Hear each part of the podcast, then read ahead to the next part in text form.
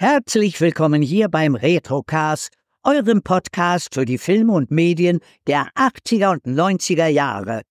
Viel Spaß wünscht euch euer Santiago Ziesmann.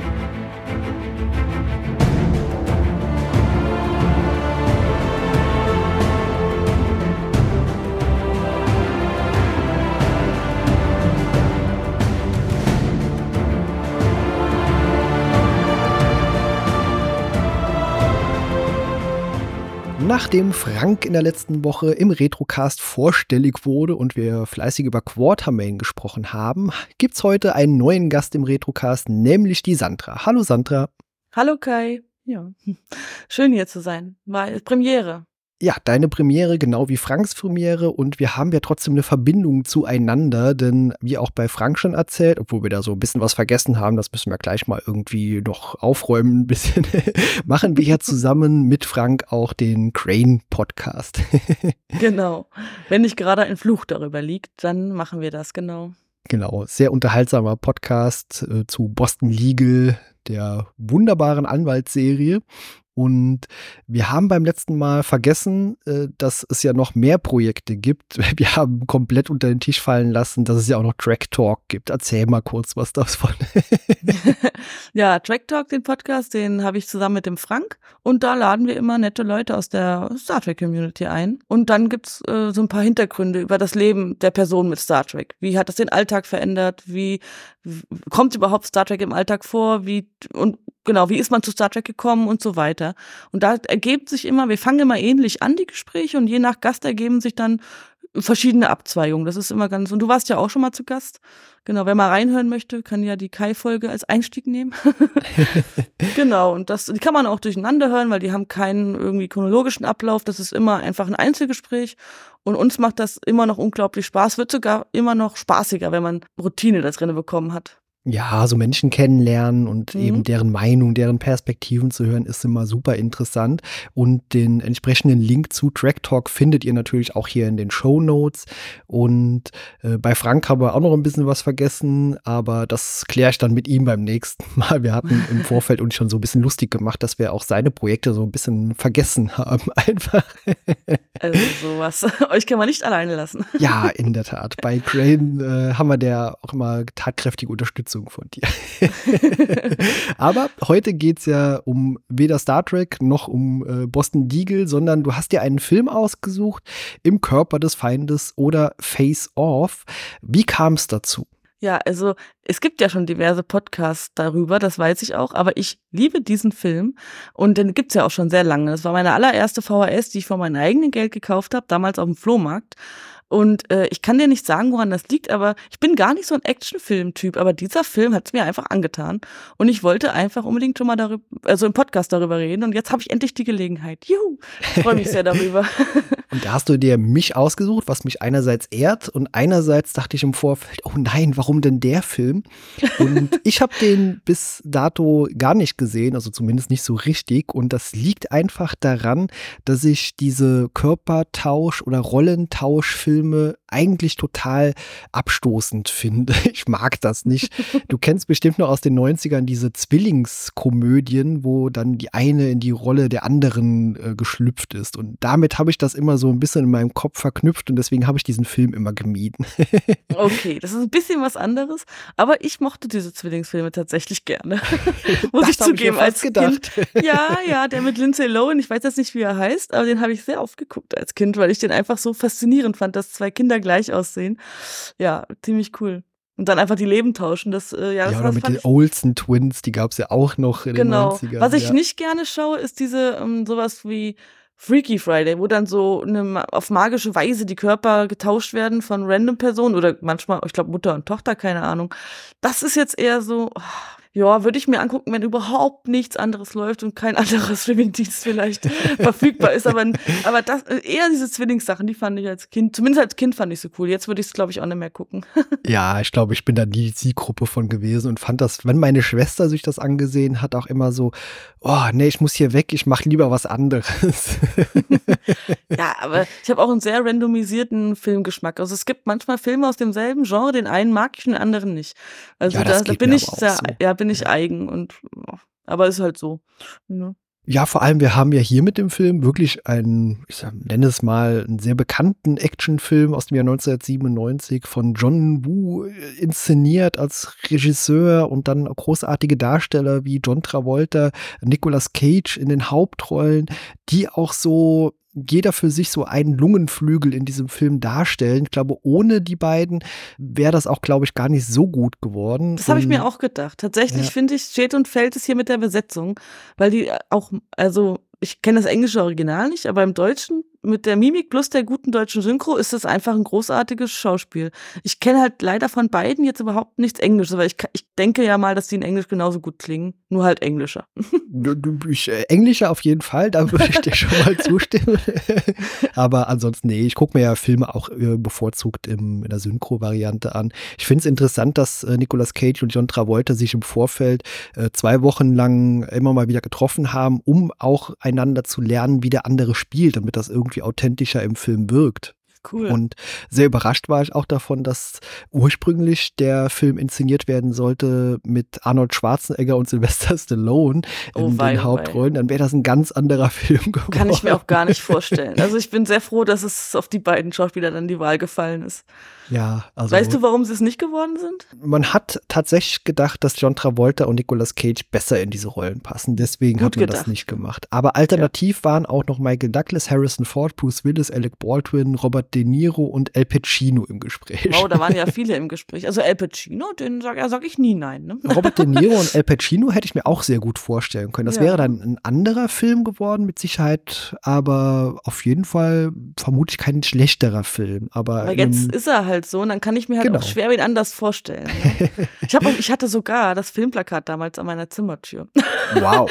ja, weil das habe ich, das war nämlich auf dem Flohmarkt, hat er mir das nämlich dazugegeben und das war ein richtig großes, schickes, äh, so stab, also so dickeres Papier, so hochwertig. Ich so, wow. Also das war, äh, da habe ich mir natürlich aufgehängt. Das Bild ist ja auch ziemlich cool, das Cover. Ja, ja, das war, äh, ja, wie es, wo es manchmal hinfällt, die Liebe zum Film, ne? ja, ich kann ja schon mal vorab äh, zugeben, dass der Film mir tatsächlich auch in einigen Aspekten sehr gut gefallen hat. Ich mich aber häufiger auch zumindest, ja, was so die Logik des Films angeht, am Kopf kratzen musste. Auch das Verhalten von manchen Nebencharakteren konnte ich nicht immer nachvollziehen. Aber da können wir gleich mal äh, genauer drauf eingehen. Ja, weil das eine schließt das andere ja nicht aus. Ich bin jetzt älter, ich liebe den Film immer noch und frage mich auch Fragen. Aber das ist auch in Ordnung. Das sind das aber trotzdem Dinge, die den Film, den Filmgenuss für mich nicht schmälern. Ja, für mich schmälert automatisch schon die Tatsache ein bisschen, dass ich halt diese Rollentauschsache nicht mag. Also, ja, das ist halt eine persönliche, ja, Präferenz so ein bisschen, aber äh, das hat der Film auf eine erstaunliche Art und Weise trotzdem sehr unterhaltsam gemacht und wie eben schon erwähnt, die beiden Darsteller tragen das Ganze natürlich auch super. Ja. Also Nicolas Cage mit seinem fast schon übertriebenen Overacting zu Beginn als Superbösewicht. Aber es passt auch irgendwie, finde ich. Da ist halt der Superterrorist und das ist halt total 90s. So hat man das halt damals dargestellt, damit auch jeder versteht, dass der voll böse ist.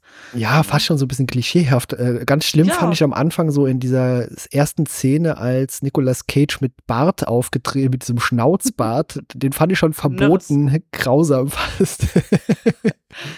Ja, da habe ich gar nicht drauf geachtet. Ne? Hab, ist dir gar nicht ich aufgefallen? das, ich habe das Gesamtbild, ja, dass er den hat, aber es hat mich nicht gestört. Das ist halt, mein Gott, der, wenn das, wer es mag, ne? habe ich ja nicht bewertet. Ne? Aber eine krasse Szene zu Beginn gleich schon, dass äh, Castor Troy, so die Rolle von Nicolas Cage, ja eigentlich da ist, um äh, Sean Archer, nämlich äh, John Travolta, ja umzubringen. Und das lässt ja von Anfang an auch schon eine gewisse Charakterisierung zu, denn der Bösewicht Castor Troy hat ja trotzdem nicht unbedingt direkt skrupellos vorgehabt, auch den Sohn von Archer äh, mitzukillen aber er nimmt billigend den Kauf. Und das äh, ist schon der erste Hasspunkt, den er bei mir hat, weil er kann doch auch einfach warten, bis der Dude ohne sein Kind, weil selbst wenn das Kind nicht tot ist, liegt, sitzt dann neben seinem toten Vater. Auch nicht so geil. Also, das hätte er doch einfach warten können, bis er eine Situation hat, wo er alleine ist. Ja, wenn er ihn schon unbedingt. Sein. Ja, aber natürlich ist er ein super Terroristenschurke und ihm ist es wahrscheinlich egal oder das ist ein Kollateralschaden. Also egal ist ihm, glaube ich, nicht. Er wollte es auch nicht, aber trotzdem, ja, es ist keine Entschuldigung. Das Kind ist jetzt tot. Ne? Ja, das Kind ist natürlich mitgestorben. Leider irgendwie der Schuss äh, durch ihn durchgegangen und hat das Kind auch noch getroffen. Das fand ich schon ziemlich hart am Anfang oh, gleich. Das war also, super hart. Diese, ja. diese kleine, winzige Körper, den er da auf dem Boden liegt, ich finde das ganz schlimm. Also da sieht man wieder, wie meine Wahrnehmung sich verändert hat, seit ich selber ein Kind habe. Ich sag's immer wieder, es tut mir leid, aber es ist nun mal so. Früher fand ich das schon traurig, aber jetzt, oh, da hätte ich schon zuerst mal fast geheult, weil es so schlimm die Vorstellung ist. Puh. Ja, ist auf jeden Fall sehr hart, aber der Film macht dann ja auch einen Zeitsprung von ein paar Jahren und zumindest macht das die Charaktere, also zumindest John Archer von Anfang an schon mal nachvollziehbar, dass er diesen Typen auf jeden Fall, auf jeden, also in, ins Gefängnis oder umbringen, auf jeden Fall schnappen Klar. möchte. Ja. ja, er ist ja ziemlich besessen von ihm. Er will ihn nicht, also will halt, also er ist ja sehr darauf, also er hat auch keinen Humor und ist sehr verbohrt und man merkt ja auch, dass äh, die Kollegen ihn, ähm, ja, also er ist nicht gerade freundlich zu seinen Kollegen.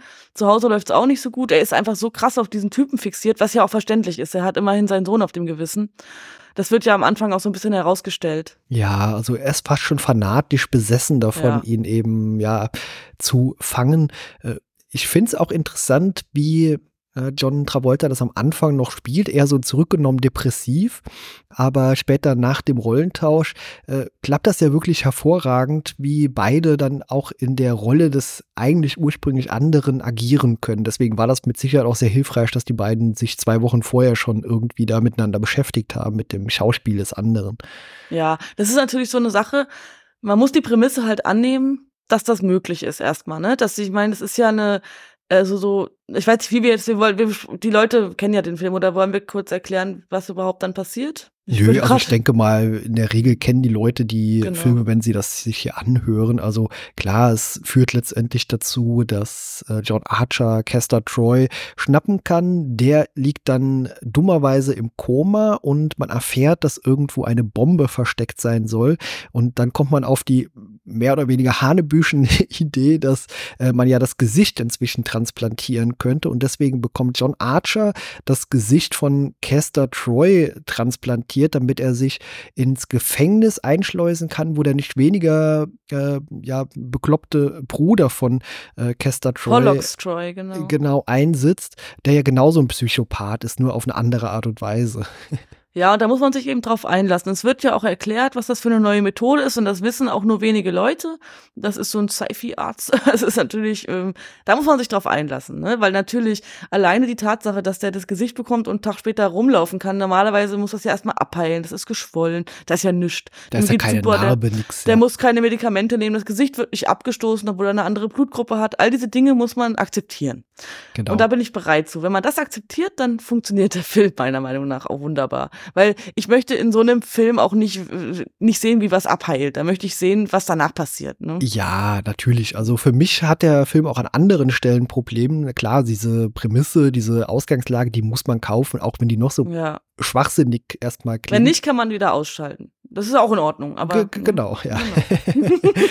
und äh, fand ich dann irgendwie schon ganz interessant, dass äh, der, der Bruder, also Pollux Troy, im Gefängnis relativ schnell durch zu, zu durchschauen scheint, dass das irgendwie doch nicht so sein Bruder ist, der ja, da jetzt mit seinem Gesicht kommt so eine seltsame Szene, weil wer soll es denn sonst sein? Also, du, man, diese Technik scheint ja nicht bekannt zu sein in der Allgemeinheit. Das scheint ja was Besonderes zu sein.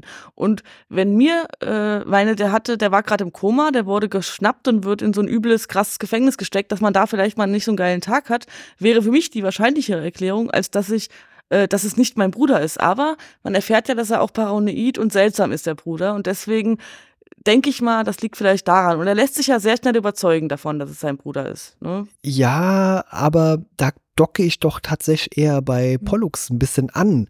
Denn stell dir vor, du kennst eine Person sein ganzes Leben lang, ab Kindheit. Und der tritt irgendwann in Erscheinung von heute auf morgen und verhält sich eigenartig. Stell dir mal vor, dein Erzfeind, wer auch immer das ist, falls es sowas gibt, der kommt mit dem Gesicht deines Ehemanns nach Hause und verhält sich plötzlich ganz eigentümlich. Da würdest du mit Sicherheit auch skeptisch werden. Und deswegen kann ich das Verhalten von äh, Pollux sehr gut nachvollziehen, dass ihm da irgendwas komisch vorkommt, auch wenn er sich das nicht irgendwie erklären kann. Ja, aber ich würde trotzdem, ist es die naheliegendere Erklärung, die führen ja ein sehr extremes Leben. Mit Drogenkonsum, mit, mit äh, Gewalt, mit, mit viel Adrenalin und dass er dann eher mal sagt, äh, der hat, er sagt ja auch, du, ich war im Koma, mir geht's halt nicht gut, ich bin ein bisschen neben mir. Auch wenn mein Mann jetzt seltsam wäre, würde ich eher noch drauf schließen, dass er irgendwie psychisch, dass da, es kann ja mal passieren, dass Leute da irgendeine psychische Krankheit auch erst entwickeln oder die sich, oder die zutage kommt ich würde alles andere wahrscheinlich eher glauben, als dass er ein anderes Gesicht auf sich drauf hat. Und äh, in dem Fall ist ja auch so, dass Pollux ja auch von sich selber wahrscheinlich wissen wird, dass er zur Paranoidität neigt und dass er, und dann eher würde ich bei mir denken, okay, bilde ich mir das ein? Also ich würde nicht sofort darauf schließen, oh, der muss ein anderes Gesicht aufgesetzt bekommen haben. Das ist halt total abwegig. Da kommt ja, man doch nicht drauf. Das oder? mag sein, aber ja. ich kehre das Ganze jetzt mal um. Ja. und zwar äh, John Archer taucht plötzlich, nachdem Castor Troy doch wieder aus dem Koma erwacht ist, sich das Gesicht von John Archer dann hat transplantieren lassen. Ich finde es grauenhaft, dass der nicht irgendwie sediert ist, dass man den hat ohne oh. Gesicht liegen lassen und dass der auch nicht bewacht wurde. Also das muss und man auch kaufen. Ja. Ohne Gesicht da rumrennt und eine raucht. Ich habe ganz ehrlich, ich habe den Film ja schon so oft geguckt, mir kommt jedes Mal fast hoch, wenn der sich da selber in sein un äh, ja in sein leeres Gesicht fasst und da dieses Blut an den Fingern hat. Ja. Boah, diese Vorstellung, wie er dann auch redet, weil er hat ja keine Lippen in dem Moment. Ja. Boah, ich finde Geräusche ja oft viel ekliger als Anblicke. Und das ist so eine Szene, die, boah, die dreht mir jedes Mal den Magen um. Ja, aber ich führe das mal zu Ende noch, ja, denn eigentlich die Kollegen auf der Polizeistation wissen ja, dass äh, John Archer, also mit dem Gesicht von Caster Troy, das macht es natürlich bei der Erklärung jetzt nicht viel leichter, äh, eigentlich noch im Gefängnis sitzt und man ihn ein paar Tage später wieder rausholen wollte. Und jetzt taucht er plötzlich wieder bei der Arbeit auf und niemand hinterfragt so richtig, hey Moment, warum ist er denn wieder da? Und dann zusätzlich verhält er sich auch noch komisch, obwohl über Jahre lang vermutlich jede Menge Detectives und Polizisten an diesem Fall gearbeitet haben. so ist das nicht. Nein, nein. Es wissen nur drei Leute davon und die werden bei lebendigem Leibe übrigens abgefackelt, weil der Typ macht ja dann Benzin über die drüber und zündet sie an, was ich unglaublich grausam finde. Und der tötet ja alle, die, den Arzt und auch die beiden. Es wissen nämlich nicht alle ja, Bescheid. Ja, das stimmt. Und, ja, aber was mich wundert, die werden nie vermisst. Diese drei Dudes, die der abfackelt, ja, das wird nie genau. thematisiert. Es müsste doch auffallen, dass alle, die damit zu tun hatten, mit dem Geheimprojekt, plötzlich weg sind. Und äh, die kannten sich ja auch. Die, ich weiß den Namen jetzt nicht mehr von dem Typen, aber die waren ja offenbar auch befreundet. Und dass die einfach tot sind, wird im kompletten Film nicht mehr thematisiert. Das finde ich eher seltsam. Ja, das ist genauso seltsam wie eben, klar, die Kollegen wussten das jetzt nicht unmittelbar, dass äh, John Archer da jetzt so eine Geheimmission macht, aber es hinterfragt auch niemand so richtig, warum er jetzt diesen extremen Charakterwandel äh, naja. vollzogen hat. Also auch ein bisschen, bisschen zähneknirschend. Naja, wenn ich sein Kollege wäre, würde ich denken, okay, der hat jetzt, der hat seinen Sohn verloren, hat sich da jahrelang reingesteigert und jetzt endlich hat er den Typ gefangen äh, oder hinter Gitter gebracht, nenn's wie du willst. Ja, also die Kollegen äh, nehmen das ja auch nicht einfach hin, die sagen ja auch was dazu. Zum Beispiel sagen sie auch, hat man ihnen denn endlich den Stock rausoperiert, den sie oder den sie da verschluckt haben vor ein paar Jahren. Also die bemerken ja schon seine Wesensveränderung und ich denke mal, also ich würde darauf schließen, dass es daher kommt, dass dieser große Fall, der sein ganzes Leben verändert hat, endlich abgeschlossen ist. Ja, das muss man natürlich irgendwie so hinnehmen, damit das irgendwie am Ende Sinn gibt. Aber wie gesagt, so ein paar Fragen, da müsste man vielleicht auch mal einen Psychologe irgendwie noch befragen dazu, was der von diesen ganzen Sachen hält. Aber ja, also wie gesagt, kann man kaufen. Ich hatte halt so ein paar Sachen irgendwie hinterfragt, dass das irgendwie alles bisschen so komisch wirkt. Also manches ist schon so ein bisschen hingebogen, aber auf eine Art und Weise, die ich dem Film mit der Ausgangslage und der Prämisse natürlich irgendwie auch abkaufen kann. Es ist natürlich auch inszeniert. Alleine, dass der Ausbruch von ihm ist ja ein Joke. Also, äh, dass er da einfach irgendwo ins Meer springt und dann plötzlich wieder quietscheled in einem Auto davon fährt. Wie ist er denn bitte da an Land geschwommen? Ja, das gebe ich zu, aber mich stört's halt in dem Fall nicht, in dem, weil ich mich auf diese Art Film dann einlasse und dann solche Dinge hinnehme. Kann man jetzt kritisieren, kann man auch selber nicht hinnehmen, ist alles in Ordnung, aber ich hab's hingenommen, weil ich ganz ehrlich auch keinen Bock habe, da jetzt eine ewige Flucht mir anzugucken. Ne? Darum ja, geht's ja in dem Film auch nicht, genau. Ja, ich finde es aber auch großartig gespielt von Nicolas Cage, der ja dann mit dem Gesicht, äh, also andersherum. John Archer hat das Gesicht von Castor Troy, aber Nicolas Cage spielt das Ganze natürlich, wie er auch diese ja, Verzweiflung in John Archer spielt, dass er jetzt das Gesicht quasi seines Erzfeindes besitzt und dann eben auch noch von äh, Kester Troy als John Archer im Knast besucht wird und oh, schlimm, oh, das ist irgendwie was für eine Hardcore-Szene, also man sich da so hineinversetzt, dass man eigentlich was tun wollte, um ja ganz viele Leute zu retten und man am Ende wirklich nur die, die maximale Arschkarte hat. Es ist übel, ja. Also da dreht, das ist wirklich so richtig beklemmend, finde ich, die Szene, da wo plötzlich diese Tür aufgeht und dann steht er selber da quasi mit der Zeitung in der Hand. Da denkt man sich, Alter, what the fuck. Es ist schon ein harter Tobak. Wenn man sich versucht, in ihn hineinzuversetzen, ja, kann man gar nicht, weil das so ein übles Szenario ist. Und du musst ja auch davon ausgehen, erstmal als Zuschauer, das ist ja das übelst krasse Sicherheitsgefängnis. Äh, ja, ich meine, man geht davon aus, dass er ausbricht, sonst wäre der Film ja ein bisschen langweilig. Aber trotzdem, wow, also es ist auf jeden Fall uncool. Ja, auch diese, dieser Knast, der ja beim Ausbruch weiß man ja erstmal nicht, wo die Lage ist, das aber nur so eine stillgelegte Ölbohrplattform scheinbar ist, die man umgebaut hat zu so einem Hochsicherheitsgefängnis, dass man da ja trotzdem relativ sicher einfach an Land gehen kann, ohne dass man verfolgt wird. ja, ist natürlich, ja. Ich habe mich auch gewundert, komisch. dass der Heli einfach abdreht. Ja, ja, der ja. ist bestimmt jetzt tot. Da gehe ich mal ganz stark von aus. Genau, Schwimmen. Schwimmen wurde noch nicht erfunden, das gibt's einfach nicht. Aber wie gesagt, genauso diese Prämisse, dass äh, Kester Troy ja eigentlich im Koma lag, dass der auch unter keiner Beobachtung stand, nicht sediert war. Also das muss ja unfassbare Schmerzen sein, wenn man dann wach wird und kein Gesicht mehr hat. Und die ganze Muskulatur, die ganzen Nerven, die funktionieren ja trotzdem noch, ja. Ganz schlimm. Ja, das verstehe ja. ich auch überhaupt nicht und das ist einfach nur, ja, weird. Ja, mhm. genau. Das ist aber auch ja fast schon eine Horrorfilmszene, aber auch die äh, OP-Szene, als man das Gesicht so abzieht von denen. Das sieht großartig aus, also auf eine fast schon beklemmende Art und Weise sieht das irgendwie so ein bisschen ekelhaft aus, aber äh, sieht auch nach so vielen Jahrzehnten jetzt immer noch cool aus. ja, auf jeden Fall. Ich finde auch, dass der gut gealtert ist. Lag jetzt tatsächlich mal eine Weile dazwischen, dass ich den noch mal gesehen habe, weil ich ihn damals so oft geschaut habe. Irgendwann habe ich ihn halt nicht mehr geschaut und jetzt habe ich ihn in der Vorbereitung noch mal geguckt und ja, geht schon manchmal echt unter die Haut. Ja, in der Tat. Also da sind auch viele Sachen dabei. Äh, was ich am Ende so ein bisschen komisch fand, ist äh, quasi das Ende des Films. Wir springen halt immer so ein bisschen mal hin und her hier. Das machen wir ja immer hier so. Und das am Ende quasi dieses traumatische Erlebnis, das John Archer erlebt hat, nur aufgehoben werden kann durch ein zweites traumatisches Erlebnis, nämlich eben so diese Gesichttauschsache, dass dann auch noch die Familie in Gefahr war und das fand ich so ein bisschen weird am Ende, dass man dann quasi den Sohn von Caster Troy noch adoptiert und der so aufgenommen und empfangen wird wie das eigene Kind. Ja, und der kommt rein und sieht halt auch einfach zufällig genauso aus wie der Sohn von ihm und ist auch im ähnlichen Alter und ist ja auch mega traumatisiert, das Kind. Ich meine, was der alles erlebt hat. Ähm, bei dieser ja, Schießerei seine Mutter, Mutter verloren, genau. Der, der, Vater quasi auch, ja, mit, also mit Gesichtstausch Travolta. Aber in der Schießerei finde ich eine Szene besonders genial und zwar, als sie, äh, jeder steht an einer Wand und dann sind da zwei Spiegel und dann ähm, sagen sie irgendwie was in der Art, da müssen wir uns wohl jetzt gegenseitig erschießen und gucken aber in ihr Spiegelbild und sehen dann ja eigentlich ihren echten Feind, weil sie ja ihr Spiegelbild sehen, was ja nicht ihr eigenes ist. Ich finde das ziemlich genial irgendwie, die Szene. Ja, inszenatorisch hat der Film einiges aufzubieten. Also da war ich teilweise auch sehr überrascht, wie Meta das dann funktioniert auf so eine ja erschreckende Art und Weise. Also wie gesagt, man muss sich ja einfach nur mal in die Lage hineinversetzen, dass man plötzlich ein Gesicht hat von einer Person, die man eigentlich abgrundtief hasst. Und das betrifft ja eigentlich beide. Also nicht nur John Archer, der jetzt Kester Troy hat, sondern auch Kester Troy, der ja eigentlich das Gesicht von John Archer hat.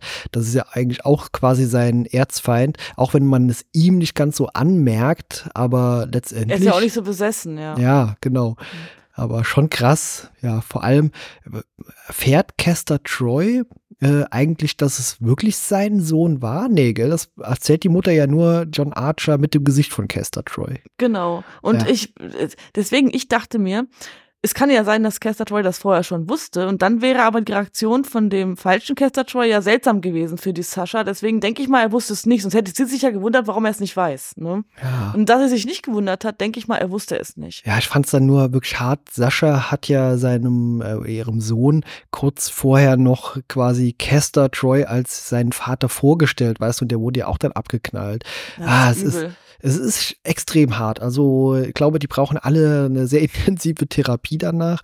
Ähm, aber. Und sehr hoher Bodycount in dem Film. Ja, einerseits natürlich nett letztendlich, dass sie den Sohn irgendwie aufnehmen, aber ich fand es auch ein bisschen befremdlich auf eine Art und Weise, dass er quasi so aufgenommen wird als Ersatz für ihren verstorbenen Jungen. Ja, ich finde es halt way too much. Also ich, ich fand diese, ich finde das Finale großartig bei der Beerdigung von dem Cheftypen, aber die, das ist irgendwie so ein ganz kleinen Tick zu viel. Also ich, wenn man, ich habe mich darauf eingelassen, fand es dann auch rührend, aber es hätte nicht gemusst. Also das ist stimmt schon. Also da wollte man unbedingt jede Klammer schließen. Ne? Ja, genau. Also wie gesagt, das halte ich eigentlich für das, was am unwahrscheinlichsten am Ende von so einer Story passieren würde. Vor allem, welches Jugendamt gibt denn den äh, dem Cop, der den eigenen Vater, also das ist so total, was ja. soll das Kind dann später erzählt bekommen? Also ich finde das einfach, der ist doch befangen. Also ich glaube nicht, dass da, ja, nee, man hätte den doch ein neues, ja. lass den Junge doch ein neues Leben anfangen. Das ist, diese Geschichte wird doch ewig dann irgendwie da mit drinne hängen, oder? So denke ich. Stell dir mal vor, diese ganze Sache hier, diese ganze Handlung, die wäre als Fall bei Boston Legal. Wir würden da so dermaßen drüber diskutieren.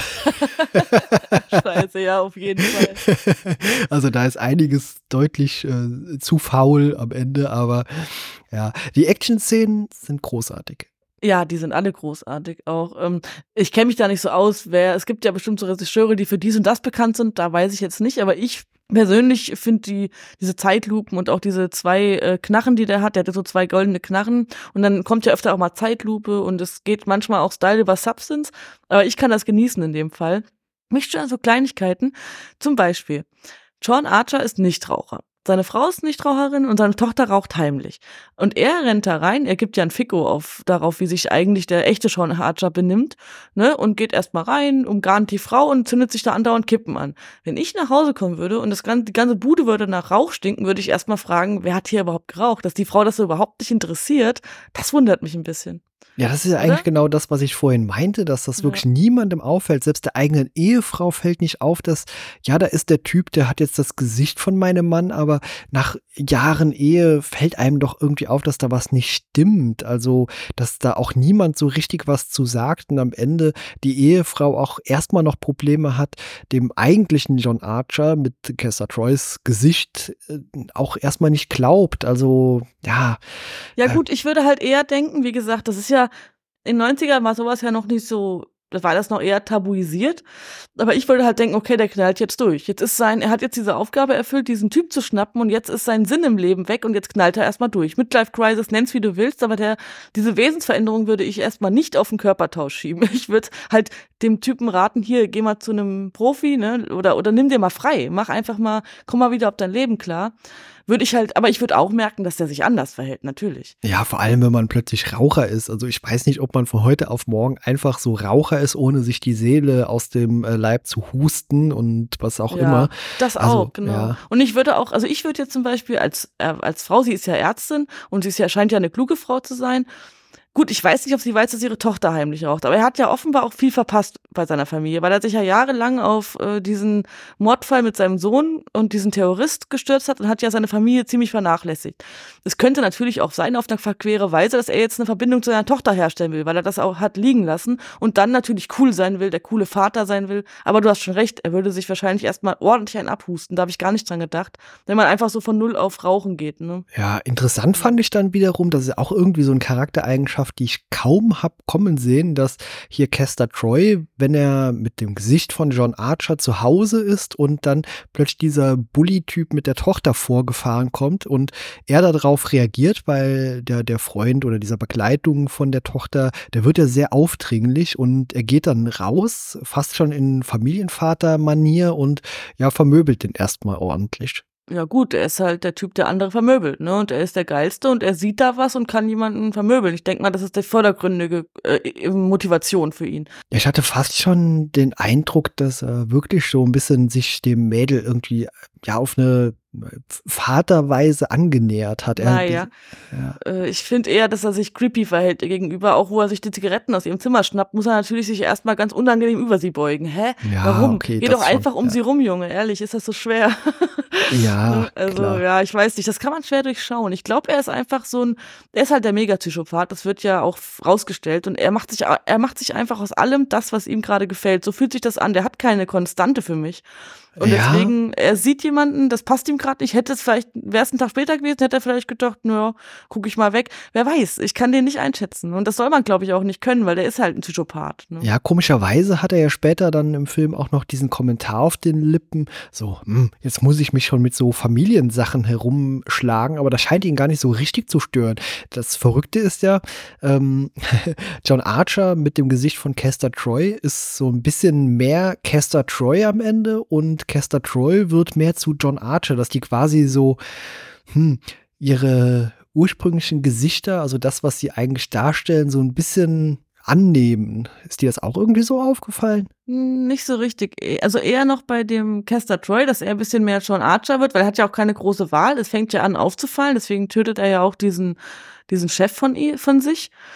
Aber andersrum, der wirkt eigentlich, was ja auch völlig verständlich ist, wirkt er auf mich halt eher verzweifelt und verbissen. Er will natürlich jetzt seine Familie wieder haben und will äh, dieses Gesicht wieder loswerden. Da ja. habe ich jetzt, da konnte ich jetzt nicht so viel erkennen, dass er, äh, er nimmt halt, er ist halt ein, ähm, ein korrekter Dude und deswegen kümmert er sich auch um den Sohn und hilft dem bei der Schießerei zum Beispiel, achtet darauf, dass der Junge, dem Junge nichts passiert, dass die Mutter auch mit rauskommt, auch wenn das Kriminelle sind. Er ist halt trotzdem, sind das noch Menschen und er ist halt ein korrekter Typ. Ne? So interpretiere ich das eher. Ja, kann man auch so interpretieren. Ja, passt irgendwie für mich beides ganz gut da Ja, auf also, jeden Fall. Ich ja. finde es auch gut, wenn, wenn Filme verschiedene Interpretationen zulassen. Sag mal, was denkst du, was das für eine Zeitspanne ist? Ist das eine Woche? Sind das zwei Wochen, in der das alles passiert? Das, weil da viel, da passiert so viel. Ja. Kannst du das umreißen, weißt du das? Ich habe das auch versucht. Ich dachte mir, okay, der ist jetzt da im Gefängnis. Und dann sagt man, ja, es soll aber nur für drei Tage sein, dann holen wir den auf jeden Fall wieder da raus, damit man auch dieses Gesicht wieder zurücktransplantieren kann. Und dann entkommt er. Also ich würde fast behaupten, das passiert schon in einer relativ kurzen Zeitspanne. Also da vergehen jetzt nicht Wochen oder Monate Monate hier, das passiert schon alles innerhalb von so einer Woche, würde ich sagen. Das finde ich nämlich auch so ein bisschen, jetzt so im Nachgang, wenn ich den, jetzt habe ich ihn ja mit Podcast-Augen geguckt, den Film, und dann fällt er natürlich auch mehr auf. Ja. Und da muss ich sagen, passiert ein bisschen sehr viel in der einen Woche. Auch gerade was die Karriere von Sean Archer angeht. Ja, also okay. Das finde ich schon auch verrückt, dass das überhaupt so möglich ist, dass er all diese Hebelbewegungen setzen kann. Und dann noch dieser 90er-Spruch. Der Präsident ist auf Leitung 1 und ihre Frau auf Leitung 2. Ja, da muss der Präsident wohl warten. das ist so typisch 90er. Oh Mann, was. Ah. Aber Gold, irgendwie auch Gold, die Szene. Ich, ich muss grinsen.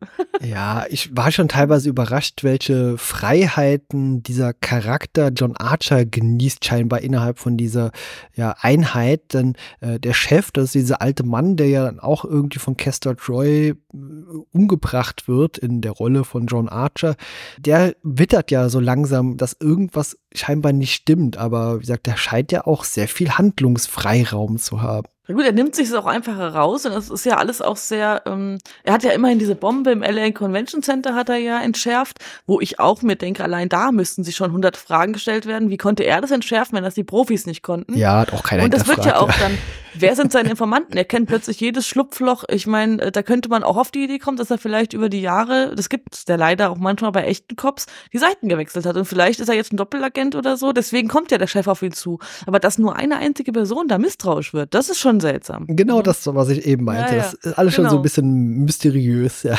Man muss sehr viel akzeptieren, und, um das genießen zu können.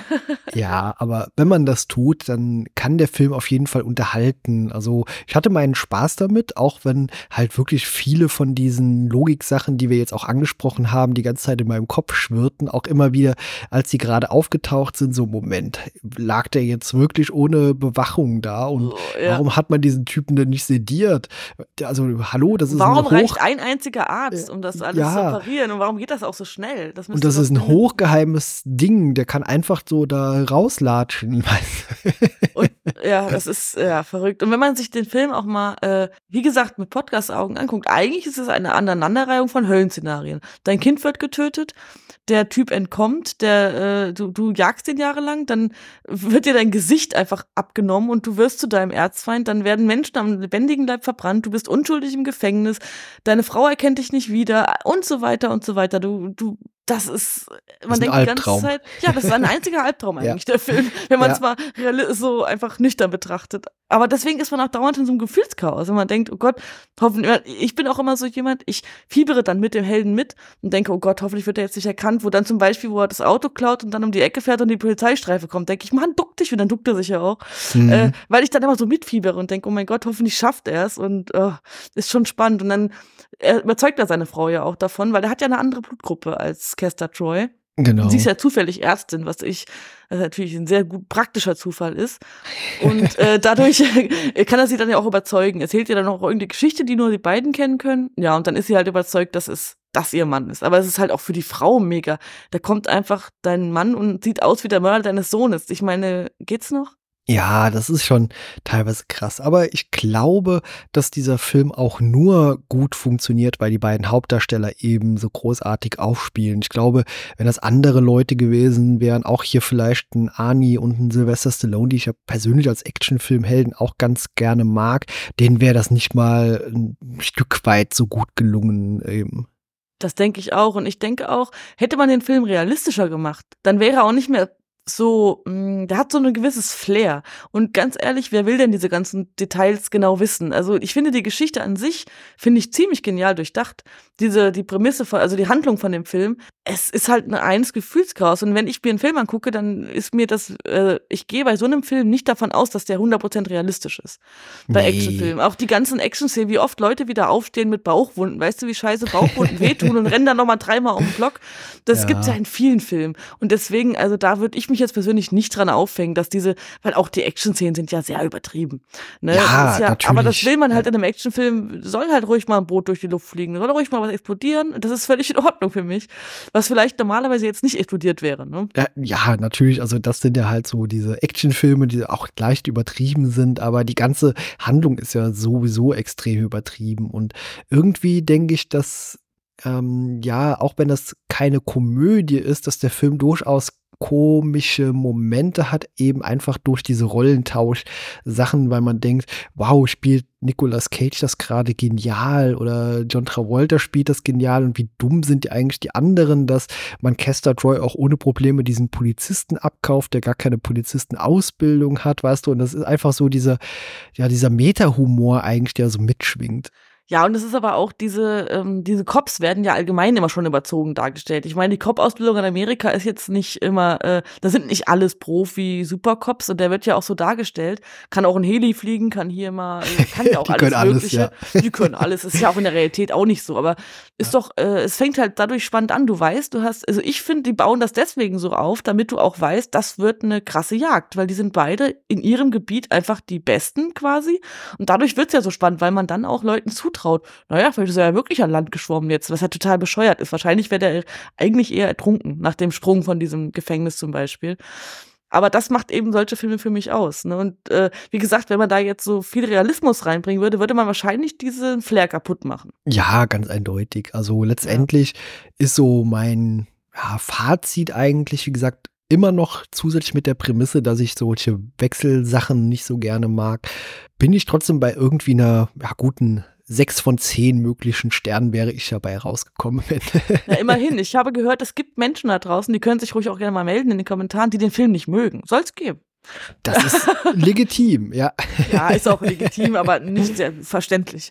Aber ich äh, denke mir bei manchen Erwähnungen, dafür haben sie sich irgendwie selbst einen Stein reingelegt, weil der sagt ja zum Beispiel, der Arzt, die kriegen ja auch die Stimme angepasst und so ein bisschen die, die Haaransätze und die Körperbehaarung wird angepasst ähm, und die Muskeln, damit man halt Die äh, Narben. wirklich, genau. Aber die sagen dann, bei Erschütterungen und Schlägen auf den Hals zum Beispiel würde das verrutschen. Der ganze Film ist eine einzige Erschütterung und es verrutscht genau in dem Moment, wo er es dann braucht. Also da denke ich mir, warum haben sie das überhaupt erwähnt? Weil dann, ich habe bei jeder Schießerei dachte ich, oh, jetzt gleich kommt seine richtige Stimme zurück. Ne, also als ich Ja. das zum ersten Mal gesehen habe, weil eigentlich hätte der ja schon viel früher verrutschen müssen, dieses Mikro oder was auch immer das war. Weil wozu haben sie es denn erwähnt? Da habe ich mich gefragt. Weil ich habe dauernd gedacht, hm, wird das nochmal wichtig? Und dann am Ende ist es ja dann, als dieser Showdown kommt, dann erst verrutscht das Ding.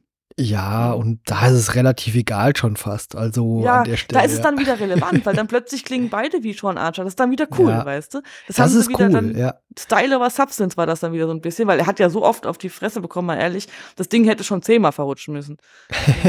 ja, aber die Synchro macht natürlich auch wieder großartige Arbeit. Also auch da mal wieder ein großes Lob an. Natürlich als John Travolta, Thomas Danneberg und Martin Kessler als Nicolas Cage, die auch das sehr nuanciert spielen, dass man der jeweils anderen Rolle gerade abkauft, dass er jetzt der Böse ist und er der Das andere eigentlich der. Gute. Ja, Und auch das Schauspiel von den beiden. Ich meine, die spielen ja sowohl den Cop als auch den Bösen spielen ja beide auch hervorragend. Du siehst halt in den Gesichtern und auch von der Gestik, finde ich, gerade bei John Travolta, wie er dann so eine riesen Show macht und sein Jackett da erstmal auszieht und so um die Bombe tänzelt. Und vorher war er ja der verbitterte, in sich gesunkene, ja, Stock im Arsch Polizist und dann auf einmal ist er der selbstbewusste Oberterrorist. Also das musst du auch erstmal so umschalten können, ne? Ja, aber beide sind natürlich auch sehr gute Darsteller, wenn es um so extremes Overacting geht. Das kann natürlich Nicolas Cage äh, meisterhaft und auch der andere kann das äh, großartig. Also die ergänzen sich super. Also ich kaufe denen schon ab, dass sie gerade eben in den Rollen des jeweils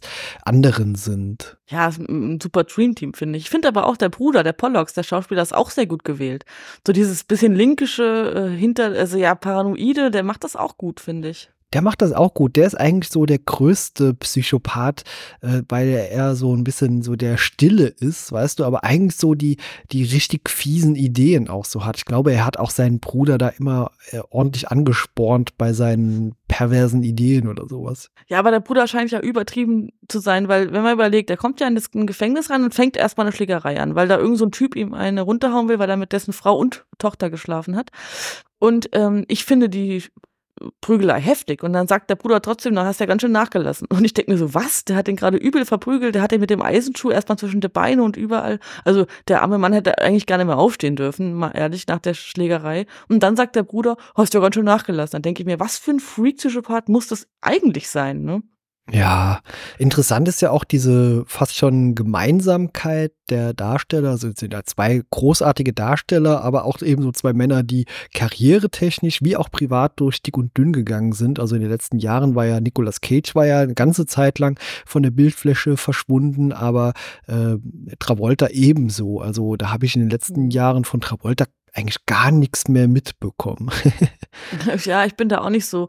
Der bekannteste Film, den ich von ihm noch kenne, ist Pulp Fiction. Sag noch einmal was.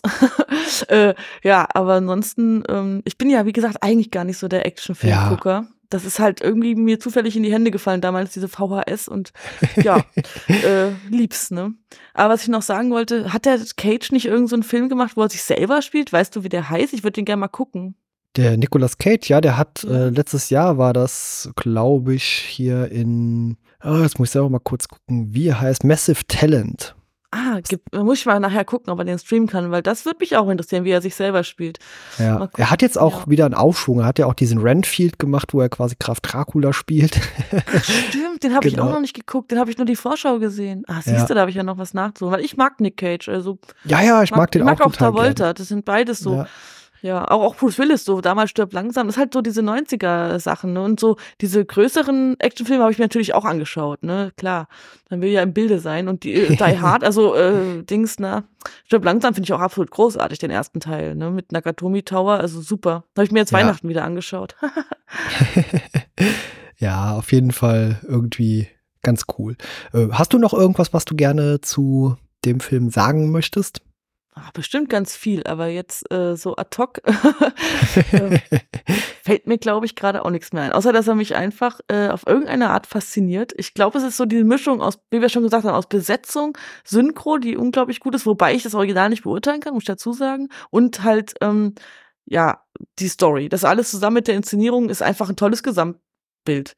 Und wahrscheinlich werden mich einige äh, schlagen, aber ich, für mich ist das so ein kleines Actionmeisterwerk. Mal, mal aus anderen ähm, Genres vielleicht ausgekoppelt, ist es für mich schon so ein kleines Meisterwerk. Ich finde den unglaublich gut rund.